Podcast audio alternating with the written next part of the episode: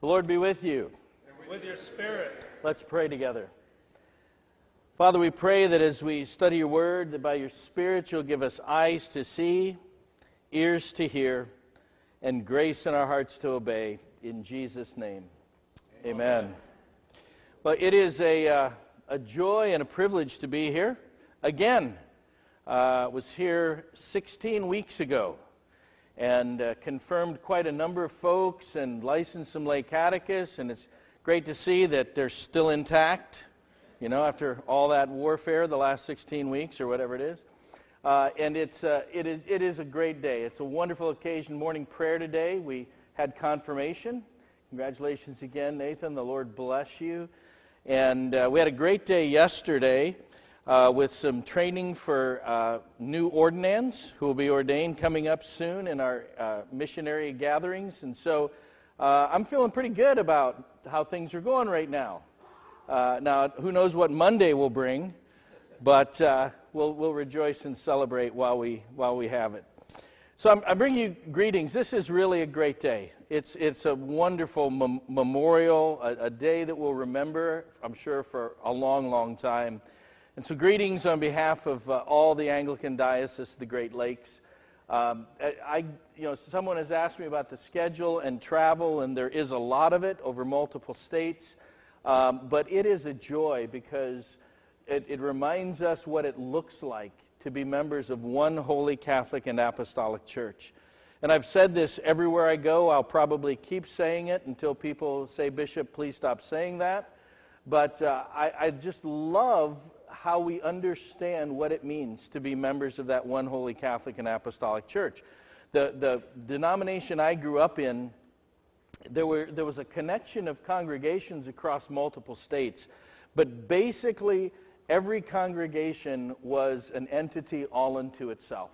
And so when you talked about your home church, there was only one of those, and it was in your town, in a particular neighborhood, where you went on a regular basis. And that meant any place else you went, you were a visitor. I love the understanding that we are one church. So I, I, tell everybody everywhere I go, it doesn't matter if I'm in Indiana or Michigan or Kentucky or Ohio.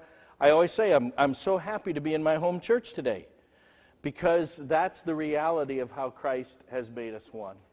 And so when I bring you greetings, I, I truly bring you greetings from 42 active congregations across multiple states because we are one in Christ.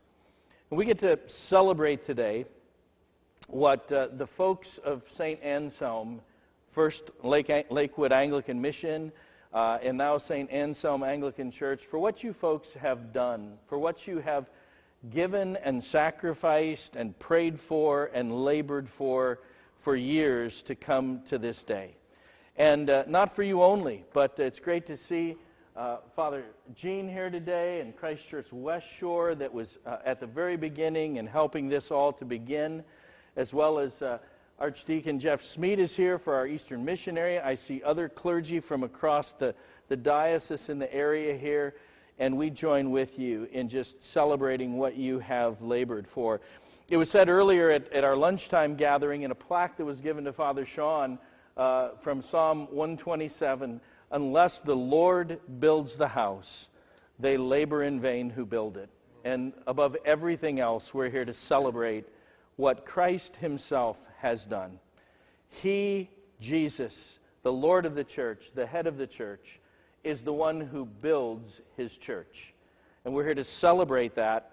And He uses lots of folks to join in to, to labor in the harvest field with him, and so we celebrate that today. I want to, uh, I want to point out a couple of key aspects of what I saw in the readings today. These readings are, are not the regular lectionary readings, they're the, the specific readings for the day of dedication of a new congregation. And uh, there were there are two, two particular realities in those readings that I want to highlight uh, for us today the first one is what we have already mentioned. It is God who does the building. It is God who does the saving. It is God who does the choosing and the appointing and the sending. We see that so clearly in the, in the gospel text today in John 15, where Jesus is telling these apostles there in the upper room as he's uh, with them at a, at a major transition point in what's about to happen. Because soon he will go to the cross and rise again and ascend to heaven and turn all of this over to them and to those that they will disciple as followers of Christ. And he tells them, I call you my friends. The former denomination that I was part of for 30 years loved that verse. It was called the Evangelical Friends Church, Eastern Region. They loved it when they said Jesus called us friends.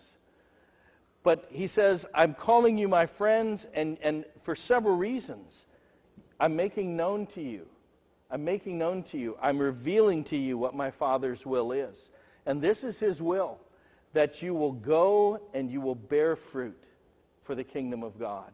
And he reminds them that it is Jesus who chose them, it's Jesus who saves them. It's Jesus who appoints them and sends them. And that's true for all of us who are gathered here today. And the second reality is that once we, He has chosen us, saved us, chosen us, called us, appointed us, He gives us a work that is done, and it's to be done by all the people of God. It's, it's to be done by all the people of God, not just a select few, certain ones, but for the ministry of all of the saints. And you find it in, in all of the, the three other passages very, very clearly. The Numbers passage, again, when Israel is in a major transition, and, and this comes up and it's in my mind today because this is a, a key transition point for St. Anselm's. This full parish status and the functioning in, in all of the regards that that brings.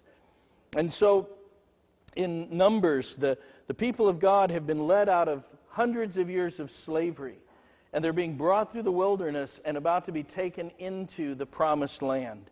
And in the midst of all of that upheaval, as they're, they're trying to learn how to live like a free people of God when all they've known is slavery and oppression. And God begins to reshape and rebuild them with the words of His covenant and with a way of worship. And in the midst of it, uh, the people are grumbling. There was, there was a little bit of a glitch today when I, when I had uh, Ken and Andrea send along the readings, and it originally said Numbers 11, which was like the whole passage. And it starts out with a whole bunch of verses about how much the people of God grumble and complain. That's not a good text for today's message. Uh, it may be true from time to time, but it's not a good text for today's message. But it's, it's, out of, it's out of that turmoil and that sense of unsettledness and unease with all the people of God that Moses is finding this, this task is too big for him. And he's asking the Lord for help. He, he's literally praying one of two things God, help me or kill me. Get me out of here. Uh, it's too big for me. And so, in the midst of it, the Lord gives him wisdom and and says that he should ask for others who can come alongside and labor with him. And he commands him to, to select 70 elders from among the congregation. And as he does that and they present themselves before the Lord, God says very clearly, Moses, I want to take the same spirit that's on you and put that spirit on all of these men who will labor with you so that you'll know that it's not yours alone, but that it takes all the people of God working together. And when Moses sees that happen, when he sees how dynamic that reality is, his prayer is this Oh, that God would pour this same Spirit on all of his people. That all had this, this Spirit of the living God to be prophetic. Do you realize that God answered that prayer? That God answered that prayer of Moses on the day of Pentecost when he poured out his Spirit, and Joel prophesied and said the day was coming when he would pour out his Spirit on all flesh. That your sons and daughters will prophesy. Your old men, this is my favorite piece of that, your old men will dream dreams. And then there's some young men in here who see visions. Old, young, men, women, all with the Spirit of God upon them to labor together with God for the work of the kingdom. We live in the age when God answered that prayer. Thanks be to God. The Psalm 132 passage is in another transition time for the people of God. They, they have now come into the promised land. This psalm is actually a, a song of ascent that they sing as they go up to Jerusalem for the great feasts. But the context of it points back to that time when they've come into the land, and, and now the presence of God will be celebrated not in a moving tabernacle, but because of David's heart, God allows him to make provision for his son Solomon to build a temple. And throughout that process, David was yearning that the Ark of the Covenant would be brought back that had been lost in battle because it represented the very presence of the living God among them. And this psalm celebrates how David carried such passion for this, for the presence of God, that he said, I, I won't even s- sleep or slumber until the ark of God, the presence of God, will arise and come to his resting place. And so, in the midst of that, as that song is being sung years later in a celebration of pilgrims going up to Jerusalem, verse 9 says, Let your priests be clothed with righteousness, and your saints sing for joy. All the people of God, all the people of God, with the Spirit of God upon them, celebrating and working together for the sake of His kingdom. And we're reminded of it every day in the daily suffrages of morning and evening prayer. The passage in Ephesians, where I'm going to settle for just a moment, speaks very, very clearly about this, especially verses 11 and 12, where God has given apostles and prophets, evangelists, pastors, and teachers offices of leadership in the life of the church, not to do the work of the ministry, but to equip the saints for the work of the ministry. Again, all the people of God.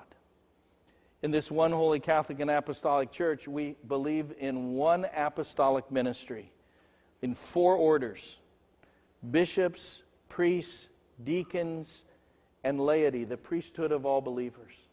This great reality that was recovered for us in the Reformation. We had a, this session yesterday, as I was telling you about, uh, sharing with some folks preparing to be ordained uh, to the diaconate, some as transitional deacons to go on to the, the, the ministry of a presbyter, and who knows, by the will of God, perhaps someday as a bishop.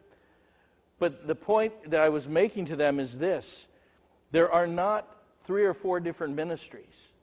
There's not the bishop's ministry, there's not the priest's ministry, and then the deacon's ministry. There are different functions that we serve, but there's only one ministry. There's only one apostolic ministry, and we all function laity, deacons, priests, and bishops together, serving Christ and serving one another that the work of his kingdom gets accomplished and his body gets built up. And so, what I love about this service of instituting a rector is it, it states so clearly that, that this is our ministry.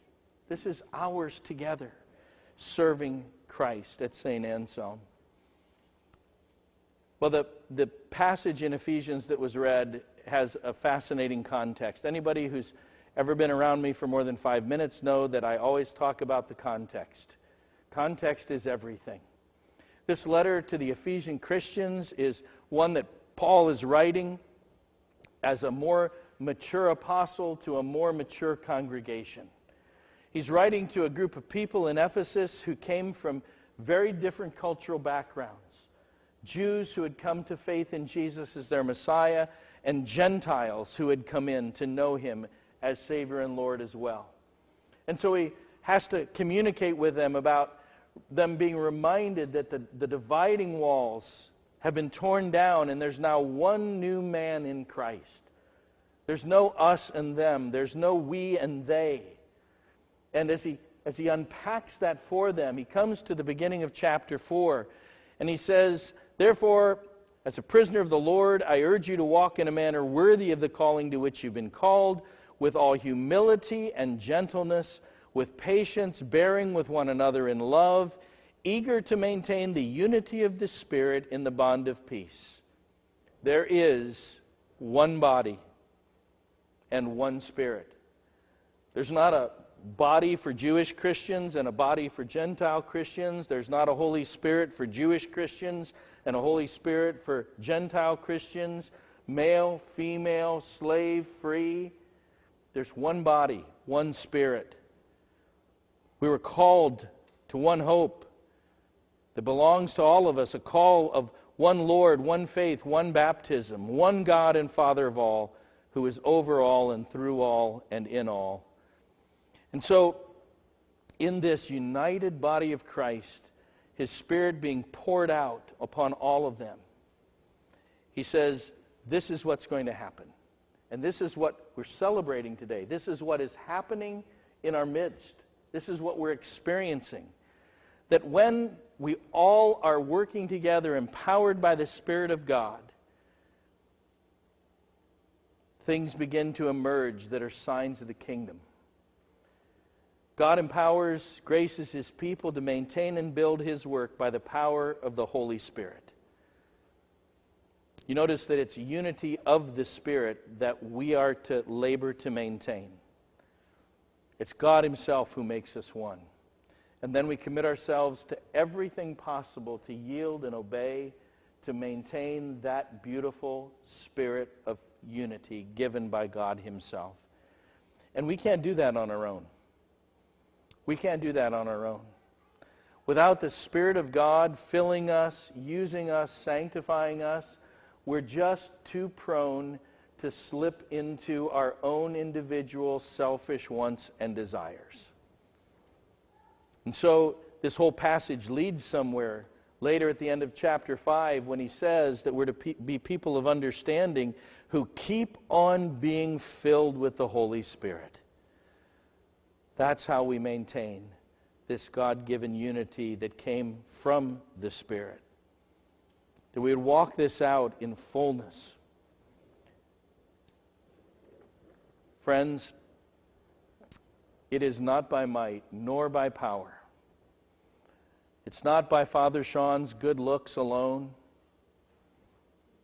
All the wisdom and intelligence of the vestry, all of the wonderful other attributes of the people around here. It is by the Spirit of the living God that this house is built, this unity is maintained, and the kingdom of God goes forth in powerful witness to the world. And when we rely on the Spirit that way, these characteristics of, of the, these marks of Christ's work among us begin to show up. And, and those come as he talks about how the, how the clergy, how the apostolic leadership builds into the saints and equips them for the work of the ministry. And he says, when, when that happens, when we're when we're, so to speak, by the grace of God and the power of the Holy Spirit, we're, we're, we're firing on all cylinders. He says what happens is we come to the unity of the faith. We come to the knowledge of the Son of God and to the maturity of Christ. And that we come to the stability of an unshakable kingdom. I love that, that we sang How Firm a Foundation. We did sing that, didn't we? I didn't imagine that. You know, I, I, I might have gotten a little delirious because I was sitting in a heavy cope right next to the heater uh, right after lunch. So I might have dreamed a few things. But that these are the realities. So we come to the unity of the faith. Folks, human beings, because we're made in the image of God, created so wonderfully, we have the ability to do some amazing things. We just have to be careful that they're the things we're supposed to be doing. Human beings, sinful human beings, have proven time and time again the capacity to strongly unify around really bad ideas. See Genesis chapter 11 in the Tower of Babel. See other atrocities throughout human history. And so that's why Paul says we need to be people with discernment and understanding by the Holy Spirit. So when we know the mind of Christ, then by his God given grace, by the power of the Holy Spirit, we come together in unity of the faith and of the knowledge of the Son of God. What does it mean to know Jesus? Jesus said, This is eternal life, that you know God the Father and the one whom he sent, Jesus Christ. It means that we don't just know about him, it means that we know him. We've encountered the reality of who he is and his claims on our life.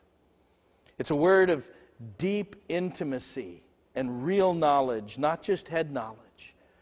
I lived for too many years with a head knowledge of who Jesus was until one day, in a marked and assured moment of a conversion of faith, I came to realize that he was the Son of God who gave his life for me and for the world on the cross. That he bore my sins, and they were many, in his body on the tree.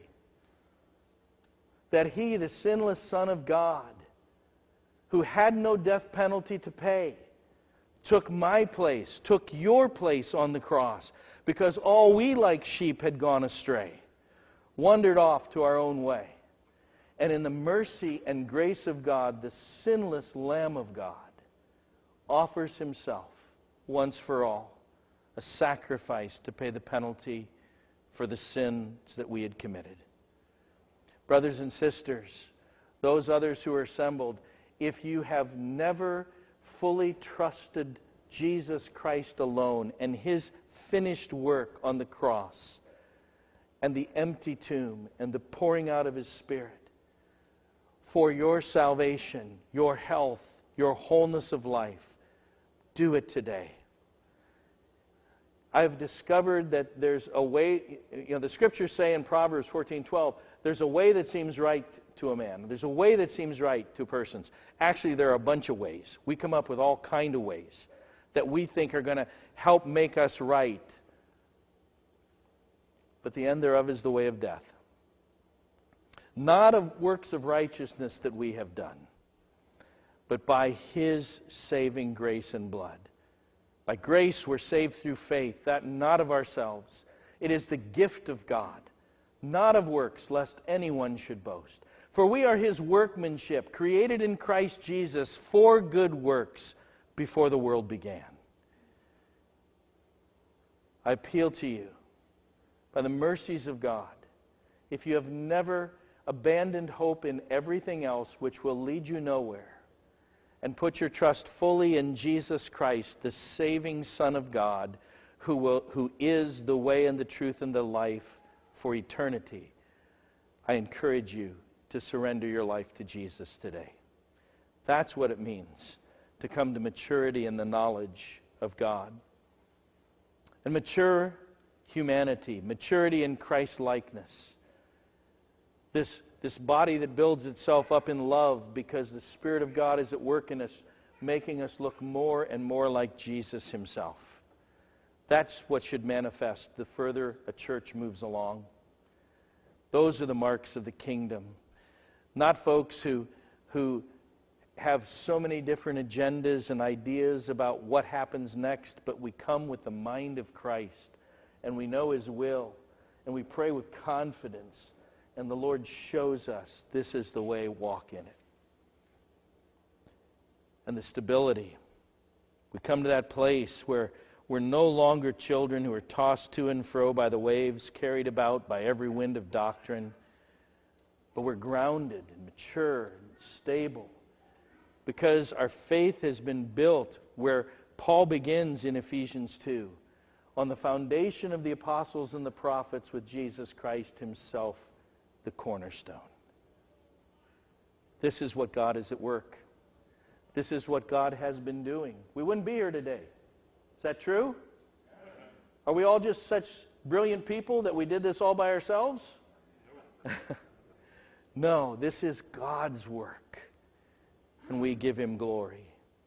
This is what God wants to continue to do. St. Anselm's, don't get sidetracked. You were, you were birthed as a mission. Now that you're a parish, birth other missions. Continue to preach the gospel. Lead men and women to Christ. Do the work of His kingdom together in the power of the Holy Spirit. So I'm going to I'm going to attempt to land this now. Pray. People know that takes me a while to get the plane safely on the tarmac. As, as Paul has shared this admonition and given this beautiful picture of what happens in this congregation by the grace of God and by the power of the unity of the Holy Spirit. He comes to the middle of chapter 5 and he reminds them where they came from and he tells them who they are now. And he says in verse 8, For at one time you were darkness, but now you are light in the Lord. Now you are light in the Lord. I love that this is happening during the season of Epiphany. I think I've just recently discovered that Epiphany is my favorite season. I never thought about this. I was just talking with my wife Terry about this. I actually came to that marked and assured moment of conversion to the Lordship of Christ, and now when I look back, I realize it was during the season of Epiphany. One of the first passages of Scripture I ever memorized as a young believer was Malachi 1:10 and 11. Nobody tells you to do that. That's not the first passage of Scripture they tell you to, to memorize. But I started reading through the Scriptures, places I'd never read before, even though I was raised in the church. And I read that in, in Malachi 1:10, the Lord was talking to the people of God because they weren't offering their best to God. And it spoke to me because for years, as one raised in the church, but doing everything I could to live in the world, I was constantly living in this mishmash of religious activity and absolute pagan behavior. And as I came, these words struck my heart. The Lord was so serious about right worship that He said, Oh, that someone would shut the doors rather than profane altar, profane fire be kindled on my altar. And I thought, like the, like the words in the Rich Mullins songs, God ain't just putting on the Ritz. He's really serious about this. He's really serious about his claims that every part of my life must be his and his alone. And then it goes on to read that opening sentence of Scripture we've read in daily prayer all throughout this season. For from the rising of the sun until the setting of the same, my name will be great among the nations. And in every place, a pure offering will be offered, for my name will be great among the nations, declares the Lord of hosts. Once you were darkness, now you are light in the Lord. This is the admonition for St. Anselm's today and for all of us. We are light in the Lord. Let the light shine. Let this light shine brighter and stronger into the day of the coming of Christ. This is what it means in Matthew 5 when he tells us we're, we're a city of light set on a hill. Shine. You've been set on a hill for people to see the light of Christ. You're a lamp not to be hidden under a basket, but on a stand for everybody to see. And let your light so shine before men that they may see your good works and glorify your Father in heaven. Throughout this season of Epiphany, we've been praying for this. This has been our prayer life together. Now, I've, I've got something that I saw in my mind's eye for the conclusion of this, and it just it was amazing. It was amazingly beautiful. I don't know if we can pull it off in reality or not, but I'm going to try. Nothing ventured, nothing gained. Are you with me? Everybody's like, I don't know, Bishop. Uh, you scare me sometimes. Uh, so, throughout this season of Epiphany, what have we been, been praying together? We've been, we started with the baptism of our Lord and recognize how all of us have been put into Christ through baptism. And then on the next Sunday, we gathered together and we prayed, Almighty God, whose Son, our Savior, Jesus Christ, is the light of the world, grant that your people, illumined by your word and sacraments, may shine with the radiance of Christ's glory that he may be known, worshiped, and obeyed to the ends of the earth. And then we gathered a week later and we prayed, Give us grace, O Lord, to answer readily the call of our Savior Jesus Christ and proclaim to all people the good news of his salvation, that we and the whole world may perceive the glory of his marvelous works. And in intervening weeks, we prayed that God himself would protect and guard and govern and guide and preserve us all unto this reality. And then we've come on this mission Sunday. And we have prayed that Almighty God, through the outpouring of His Holy Spirit, would cause Christ to be revealed as the way of eternal life to every race and nation. And we pray that God will pour out this gift anew. We're going to pray for that this morning, that God will pour out this gift anew. But as we prepare to pray it, I'm going to uh, bid you all to be the light of the Lord. Throughout this Epiphany season, one of our uh, supplemental canticles has become uh, very important to us, and we've used it. It's from Isaiah chapter 60. And so I'm just going to try what I saw, and we'll see what happens. And when I bid you, with, with the words of Isaiah chapter 60 Arise, shine, for your light has come. The glory of the Lord has risen upon you. When I bid you to do that, I want to ask you to stand with me. We're not going to all stand at once. We're going to do this in order. And each time I'm going to ask those who are standing to share in that bidding with me for those who are not standing. I hope that's not too crazy or confusing. We'll just give it a shot. Jesus would rather have us make a few mistakes than not try anything at all.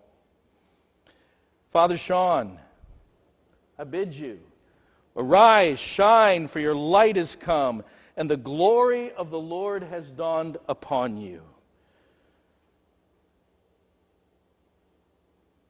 Assisting clergy, St. Anselm's, I bid you, Father Sean with me, arise, shine, for your light has come and the glory of the Lord has dawned upon you. Fellow clergy from the ADGL, I bid you, arise, shine, for your light has come, and the glory of the Lord has risen upon you. Vestry, lay catechist of St. Anselm's, I bid you, arise, shine, for the Lord has come, and the glory of the Lord has dawned upon you members of the, the St. Anselms who labor together. You work with children. You serve on committees. You might be in the, in the office.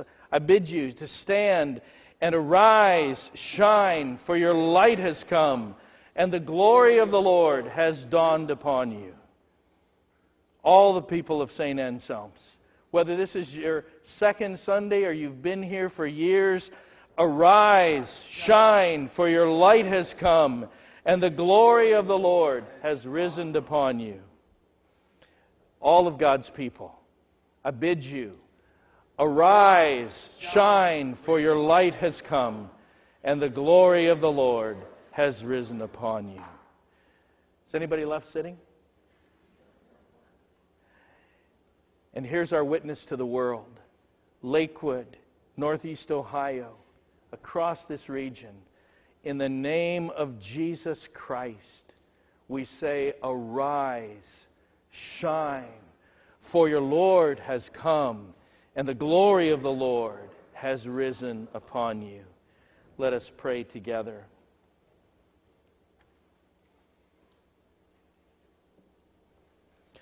Almighty God, through the outpouring of the Holy Spirit, you revealed the way of eternal life to every race and nation. Pour out this gift anew that by the preaching of the gospel your salvation may reach to the ends of the earth through Jesus Christ our Lord, who lives and reigns with you in the unity of the Holy Spirit, one God forever and ever. Amen.